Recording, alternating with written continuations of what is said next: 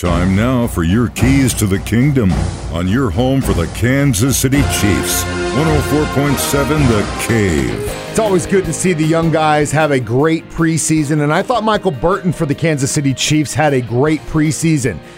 He definitely looked good against the Packers on Thursday night. Here's what he had to say after that game. Yeah, I think it went really well. Um, I think you know both offense, defense, special teams used it as opportunities to get better, um, and um, you know I think we're ready to roll for, week one, and we're, definitely excited about it. it. it. starts with Coach Reid and, and, and, Coach Heck and all the offensive coaches Coach Bieniemy, uh, kind of scheming it up, scheming it up, and, and, calling it and trusting us to do it, and then the offensive line, tight ends, receivers, they all do a great job blocking, um, and then it's my, my job to execute just to get a yard or, or whatever it takes. But it's really a, a whole unit uh, effort doing it, and it starts at the top, and, and, everyone's doing a good job. I mean, we got obviously starts with Pat, starts with you know Kelce. We, we know what they bring to the table. They're our leaders of our group, um, and, and, guys are trying to reach their level of play, right? So they lay, they raise every the competition because everybody wants to be and play just as well as them. So it's so valuable for many reasons having them on the offense and on our team, but it definitely elevates offense from everybody um, just because of the standard expectation that those guys set. Those are your keys to the kingdom.